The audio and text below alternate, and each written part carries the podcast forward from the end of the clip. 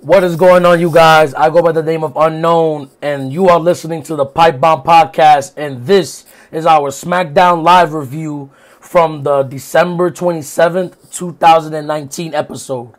And I'm just gonna start right away. this SmackDown, like, even though it flowed kind of alright, it wasn't the best, but it was okay this whole episode just pissed me the fuck off. Um, we start off before you know the little video in the beginning of SmackDown. Elias was in the ring singing, whatever you know, doing his old shtick. Um, I gave that little thing like you know, like a five out of 10, 6 out of ten, whatever. And then they keep announcing, oh, the first match. We're gonna get right into it. Daniel Bryan versus The Miz and King Corbin. King Corbin comes out, starts cutting a promo, and then Roman comes out and starts attacking him. Then the match don't start. So that was already like okay. So I'm guessing that's gonna be the main event. Whatever. You know, I didn't think too much of it. Then it goes into the first match, the official first match of the evening, which was the New Day versus Braun. Uh, excuse me, the New Day and Braun Strowman versus Cesaro, Shinsuke Nakamura, and Sami Zayn. Um, this match was fun. Like it, it wasn't that bad of that bad of a match. The match was kind, it was kind of okay. It was kind of eh. Um, I gave this match a seven out of ten. It was probably the best thing on SmackDown. To be honest, that was probably the best thing. You know, or the best match, I should say. And the winner were Braun Strowman and the New Day. And for the life of me, I can never seem to understand why WWE get killer big men, bring them in as a fucking monstrous heel, right? Then after like six months, you turn them into this fucking goober. It was like what, like some fucking jabroni. Like what the f- like they're dancing like Braun Strowman. Towards the end, Kofi cuts the music off and says some shit like, "Oh, but we know that you know how to dance, so dance. And then the chant, and then the crowd starts chanting, um, get these hips. And then Strowman pushes Kofi to one side, pushes Biggie to another side, and then he starts dancing. I don't know about you guys, but that just brought the stock level from Braun. Granted, Braun's stock level was already down, but this shit just brought it down to the fucking bottom. Like at this point, I don't want to see Braun Strowman with a fucking title. I don't want to see him do anything, to be honest. Cause the time that he he had that the, the time that he was over with the crowd was the time that WWE should have been on him to win a title, a major title, and just run through every motherfucker on that roster for like six months. And then lost the belt. And then go back into like another whole pro like a high profile feud, but you know, for without with no title.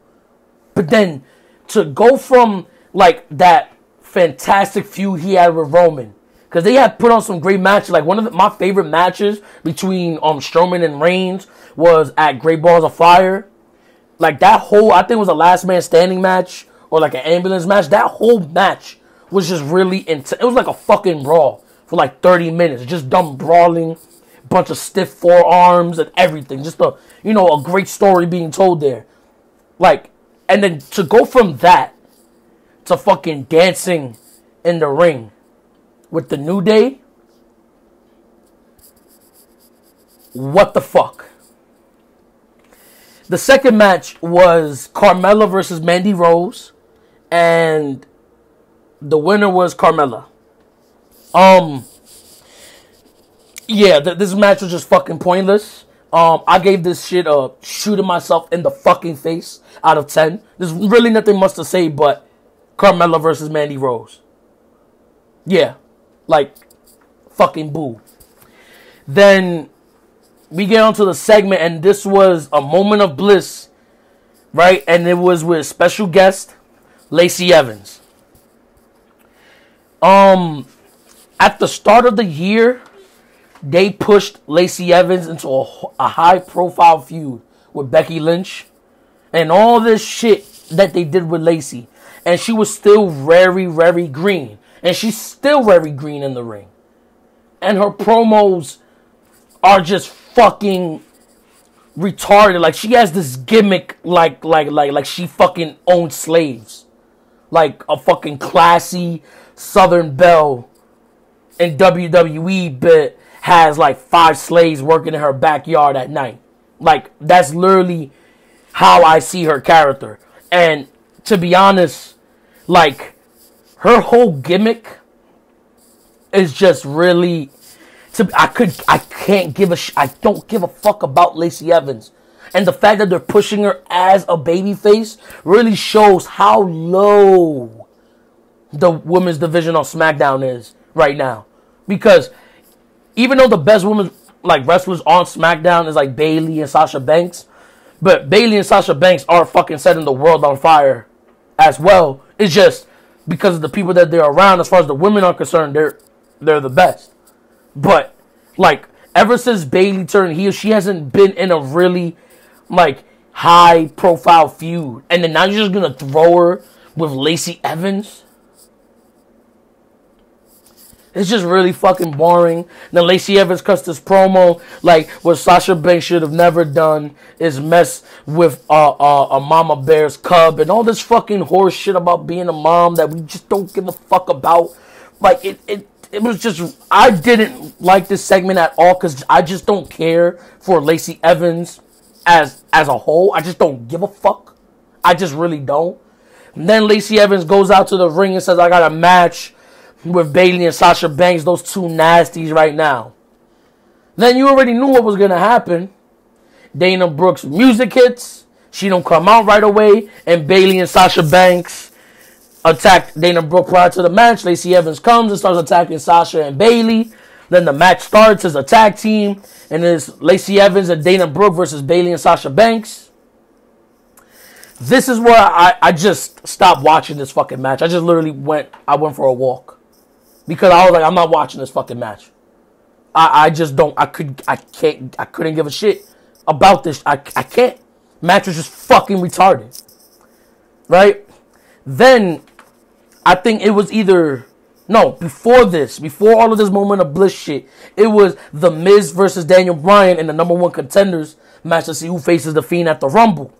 Then they start having a match, and then Corbin sends out his fucking security guards to attack the Miz and Bryan because he feels like he should be in the match. And then they're in Gorilla.